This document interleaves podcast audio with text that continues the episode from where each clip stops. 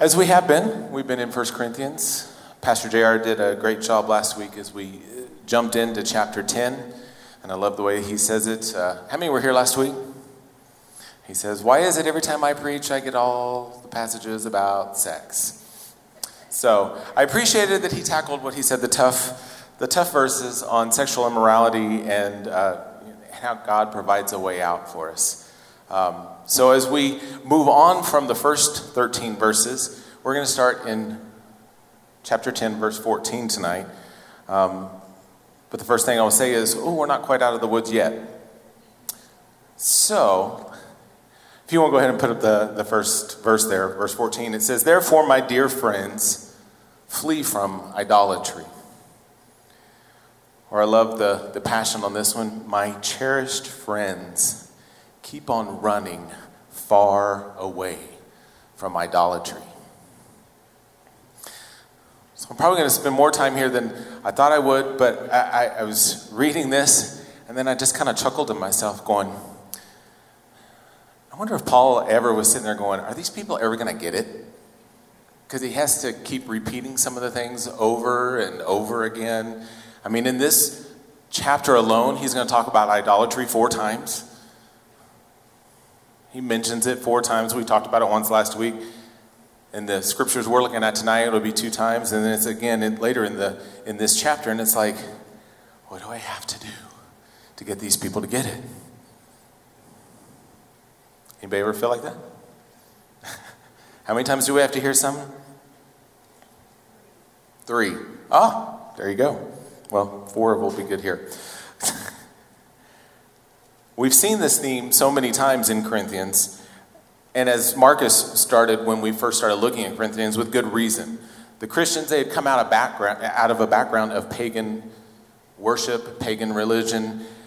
They were worshiping Apollo, Aphrodite, and other pagan gods, and it was, it was in their everyday life. Everywhere that they went, they were surrounded by these symbols and things that would challenge them. And I, I remember when Marcus first started talking about it, I was like, okay, I get it, but it's not a big deal to me. I mean, yeah, you see these things, but it's easy to just overlook it. And then it just really kind of hit me. I was like, I, I thought about the habits that had been ingrained or established from the time of captivity when they were in Egypt, the things that they, that they had to live with. And then even as they got free and they were in the wilderness, They've been set free from all that. And what, what happens? One of the first times they have an opportunity, Moses is away too long. And, and JR referenced it last week. You go back to Exodus chapter 20, and we don't know what to do. Aaron, build us, build us an idol. So he takes all the gold, and they, and they build the idol you know, in the form of a calf. And it, very quickly, I'm going to flip over to Exodus 20. Or quickly ish.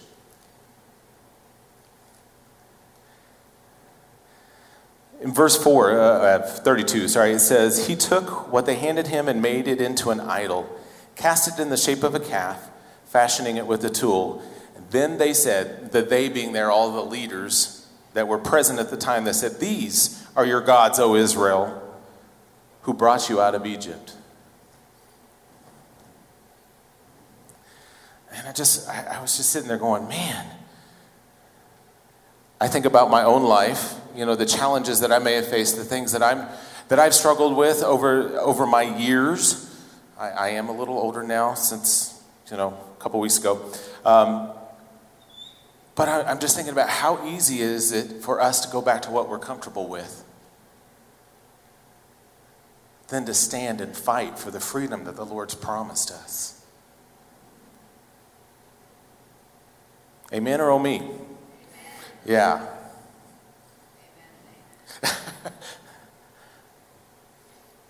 so here's Paul in this very first verse of this next section saying, My dear friends, flee from idolatry. He's still addressing the fact that these temptations exist in the culture of that day many times removed from when they were in captivity, many times removed from when they were in the wilderness, but yet they're still surrounded by all, by all these temptations and the things that they keep falling back into. Kind of like today, if we stop and look at what we might deem idols of today. I won't touch on any in case anybody feels like I'm stepping on your toes. Some are big and square and have pictures that show up on it, and phones, and uh, things like that.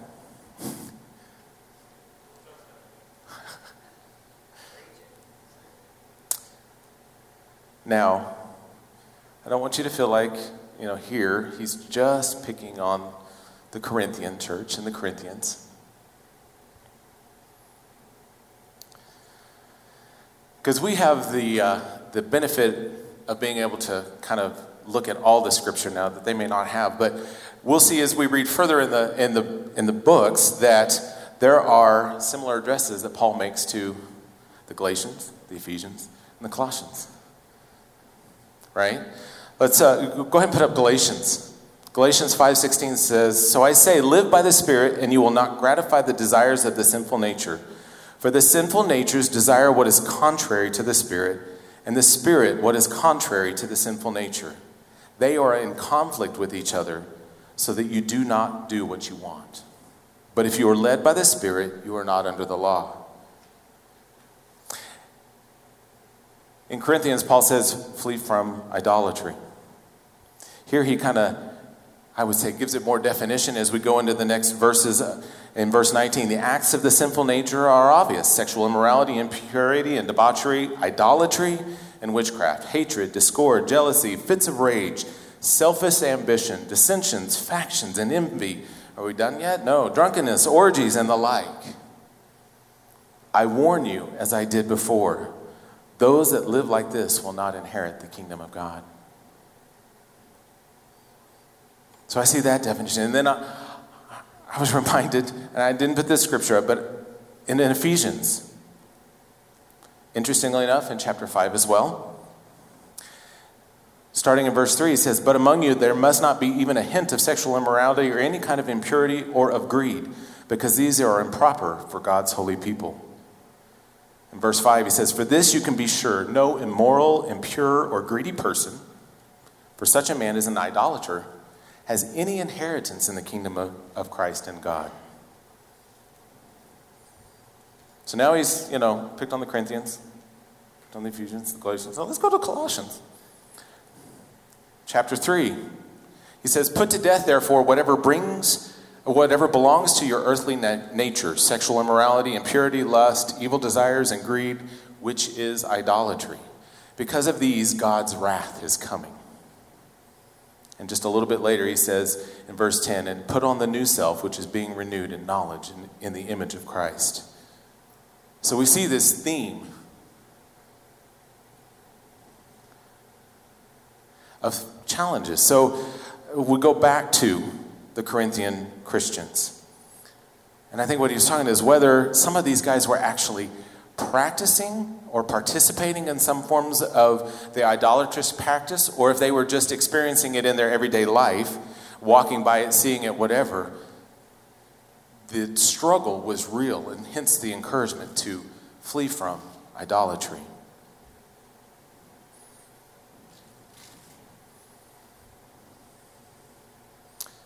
I think then, as I was reading this whole passage, and I'm going through from 14 to to verse 22. But as I started to look at this, I think one of the other reasons that Paul starts to address this, as we'll see in these next few scriptures, is that the Corinthian church was under, underestimating the purpose of the Lord's Supper as spiritual fellowship with Christ as he gets ready to, and he's getting ready to address that.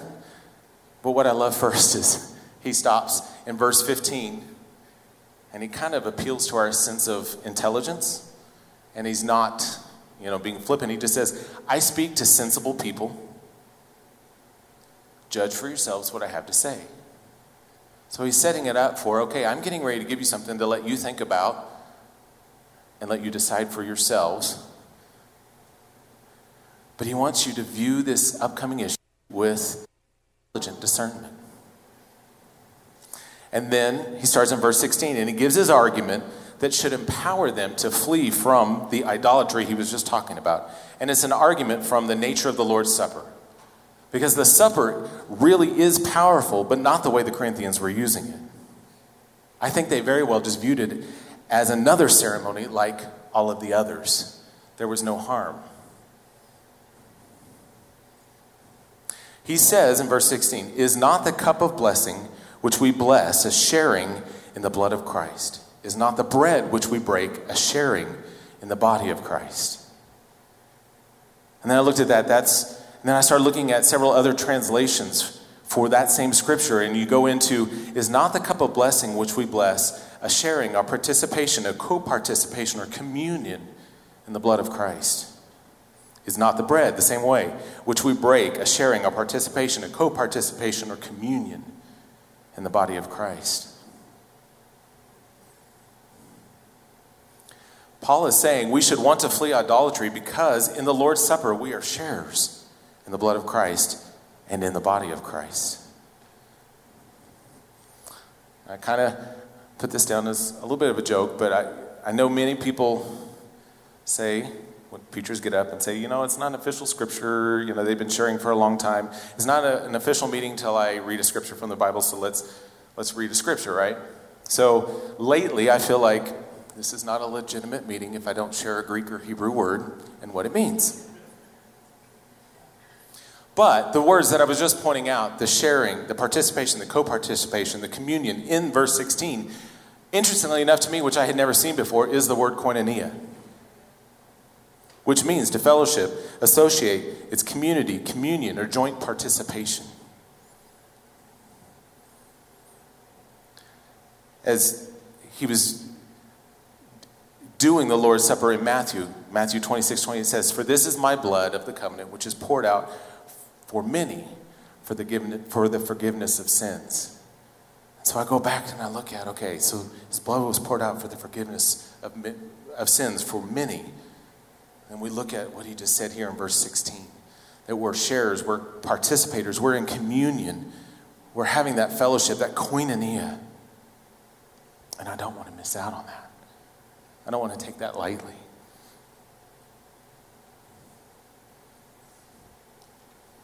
So he's making his case so far for them to consider why they should flee from idolatry.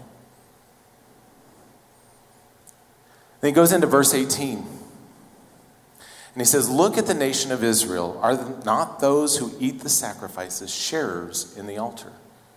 And it was funny as I was reading this, I saw a couple different commentaries from people, and somebody actually wrote this, and I thought, wow, if they wrote it, that means somebody asked this question at one point or really thought this. No, it does not mean that they ate the altar. I was like, I never thought that, but okay. But what it does mean is that they share in the benefits of what happens on the altar. On the altar of God, on the altar, God removes guilt and forgiveness, sin, and makes peace and establishes a fellowship of thanksgiving and love. So to be a sharer in the altar is to share in all those things that God is doing on the altar. That I want to be a part of. I take that back to verse 16 with that same thought process, thinking maybe Paul's saying the same thing there when he says that bread is sharing in the body of Christ and the cup is sharing in the blood of Christ. So when Christ was sacrificed on the cross, he shed his blood, he gave his body for us. God was removing my guilt, forgiving my sin, and making peace and establishing fellowship with, with me or anyone who believes. And so the purpose of the Lord's Supper was to receive from Christ the nourishment and strength, hope, and joy that comes from all he purchased for us on the cross, especially having fellowship with him. We share in the body and the blood by sharing in the benefits that those, the body and the blood, bought, including and I kind of did these out of order. I went from 16 to 18, including verse 17, which is unity in the body of Christ. Verse 17 says, Because there's one loaf, we who are many are one body, for we all partake of the one loaf. And I love this. I just wrote down, It's family. We're all one body. What have we been talking about? Family.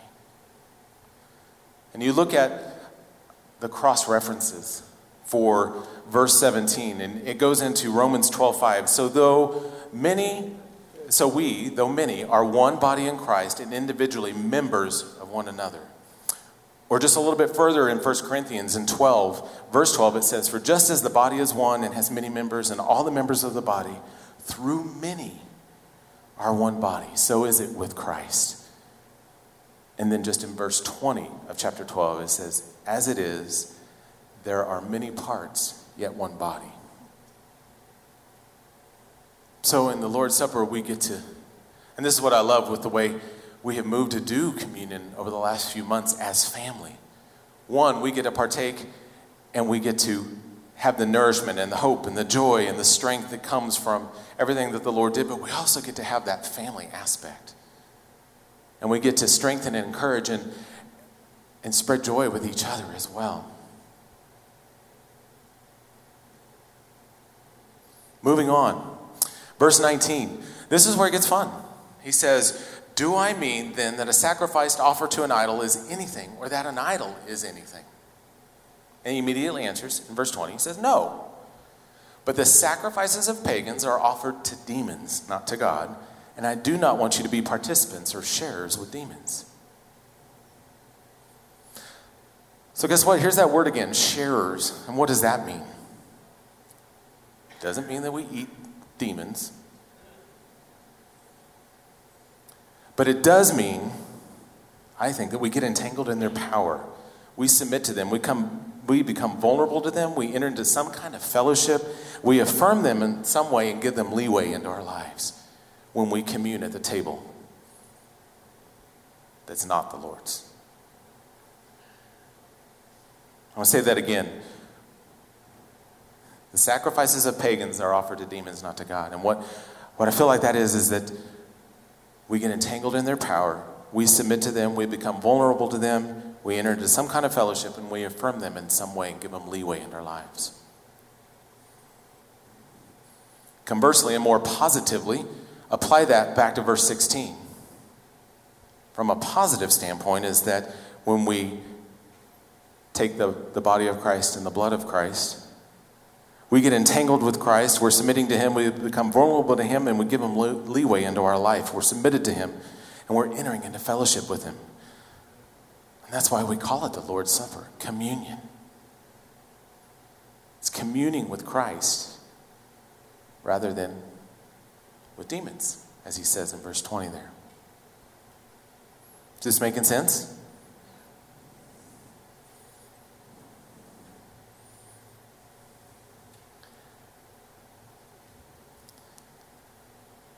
So I think that the Corinthians were, he's admonishing them because I don't think they've truly got it yet. They're underestimating the power, maybe overestimating, like they're using it. Uh, somebody this morning said as a, a get out of hell free card.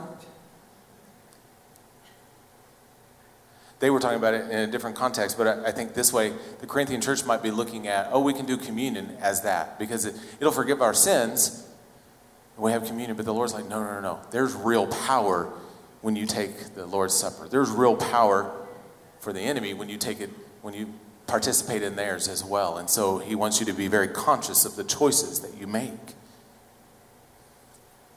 So the Corinthians were underestimating the real power of the Lord's Supper, that it comes from its true purpose, namely to deepen and strengthen our participation in the benefits of the cross to nourish our fellowship with Christ Himself. And the reason this is powerful against idolatry is given in the very next verse, verse 21. You cannot drink the cup of the Lord and the cup of demons too. You cannot have a part in both the Lord's table and the table of demons. You just can't. Because when you truly partake in the cup of the table of the Lord, you're being nourished and satisfied by the Lord you're loving the Lord. You're delighting in the Lord. You're trusting in the Lord. You're fellowshipping with the Lord. And that's what it meant to share in the, bo- in the blood and body of Christ, to sit with Jesus at the banquet of the benefits of his death. And in that kind of experience, idols and demons, they should lose all their attraction and all their power. They have no value.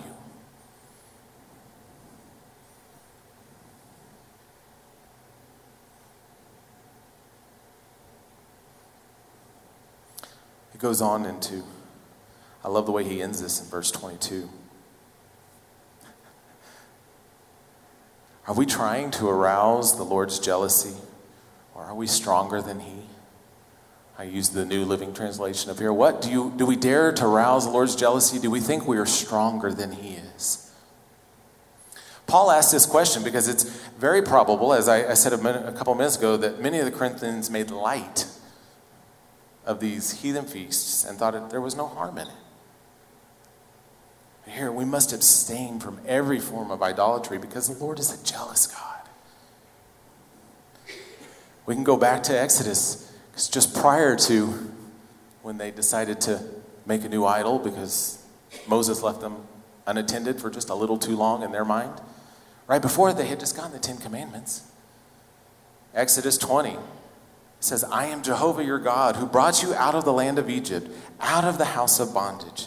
You shall have no other gods before me. How quickly they forgot.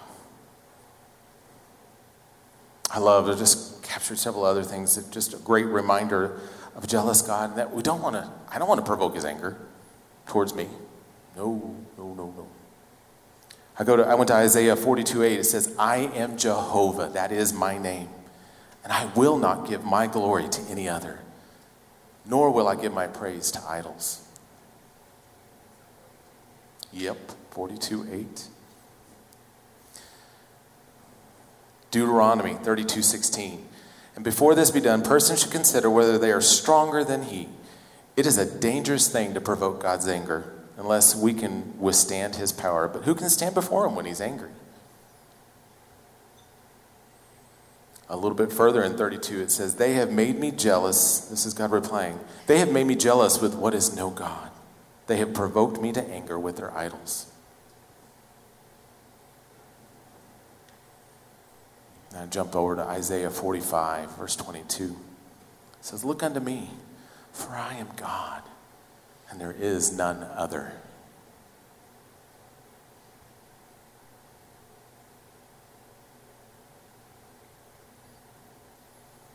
And I think about the abiding as we spent, you know, studying John. I went to John 14. I am the way, the truth, and the life. No one comes to the Father except by me. Just the continual reminder of where my focus wants to be, remembering when we look at the Lord's Supper, remembering what his death was for, but all the benefits that come with that.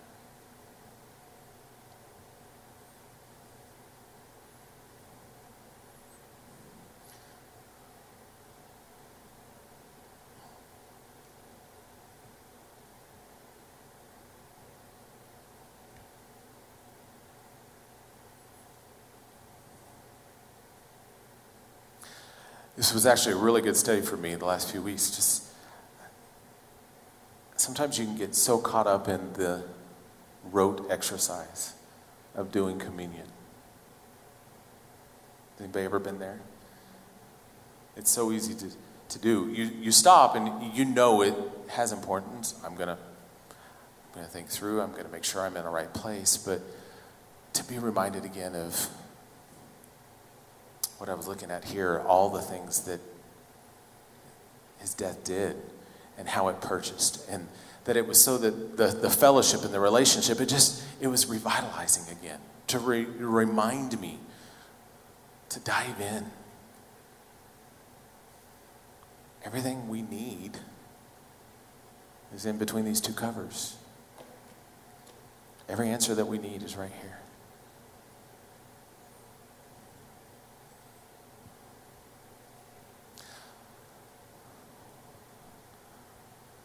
So I started looking at okay, what is a takeaway from this particular passage? And I really, I, I, two simple things. First, I think we have to evaluate and expel the threat of idolatry in our everyday life. You know what those might be in your life, but if you don't, idolatry is anything that comes between you and God.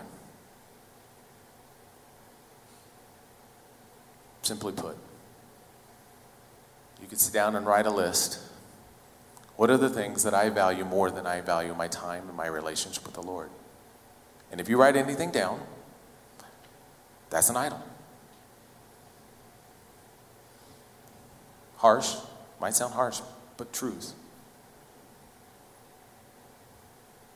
I think of Joshua. He said, he told his people that their nation would be destroyed if they persisted in idolatry and that their souls would suffer eternal death. He said, You must make your decision today. You must decide whether you want to serve the idols of this life or the living God. Choose you this day. But as for me and my house, we will serve the Lord.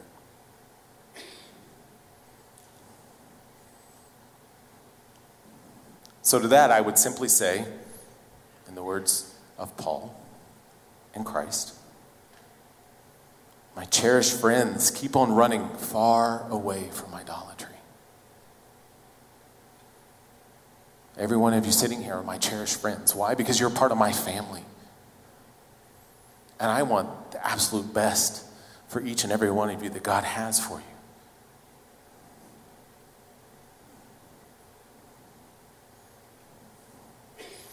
And second, my second takeaway was just, again, what I started to say a minute ago, was just the realization of the power that resides in, in the Lord's Supper.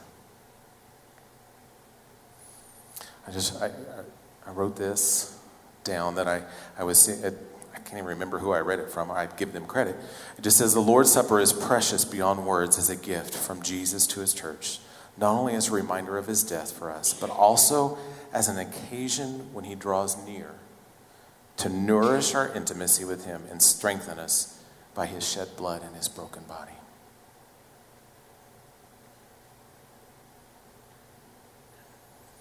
So I, I, only felt it fitting tonight. I knew I would get through what I wanted to say a little early.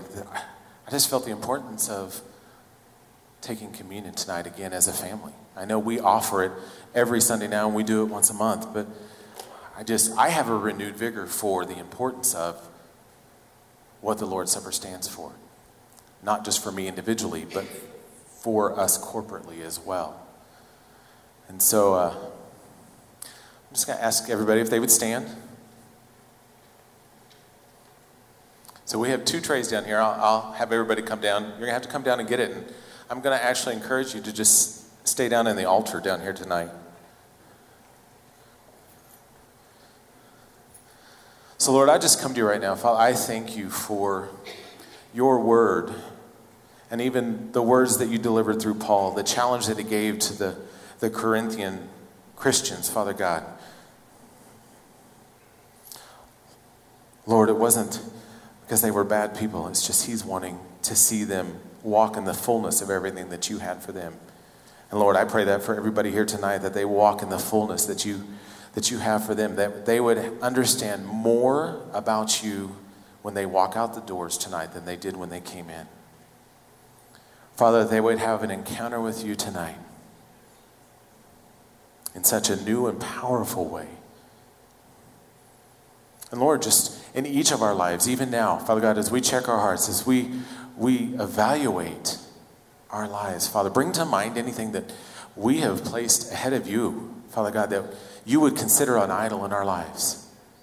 Father God, we lay it at the altar tonight. Father God, we lay it at your feet and say, Lord, we don't want anything more than you.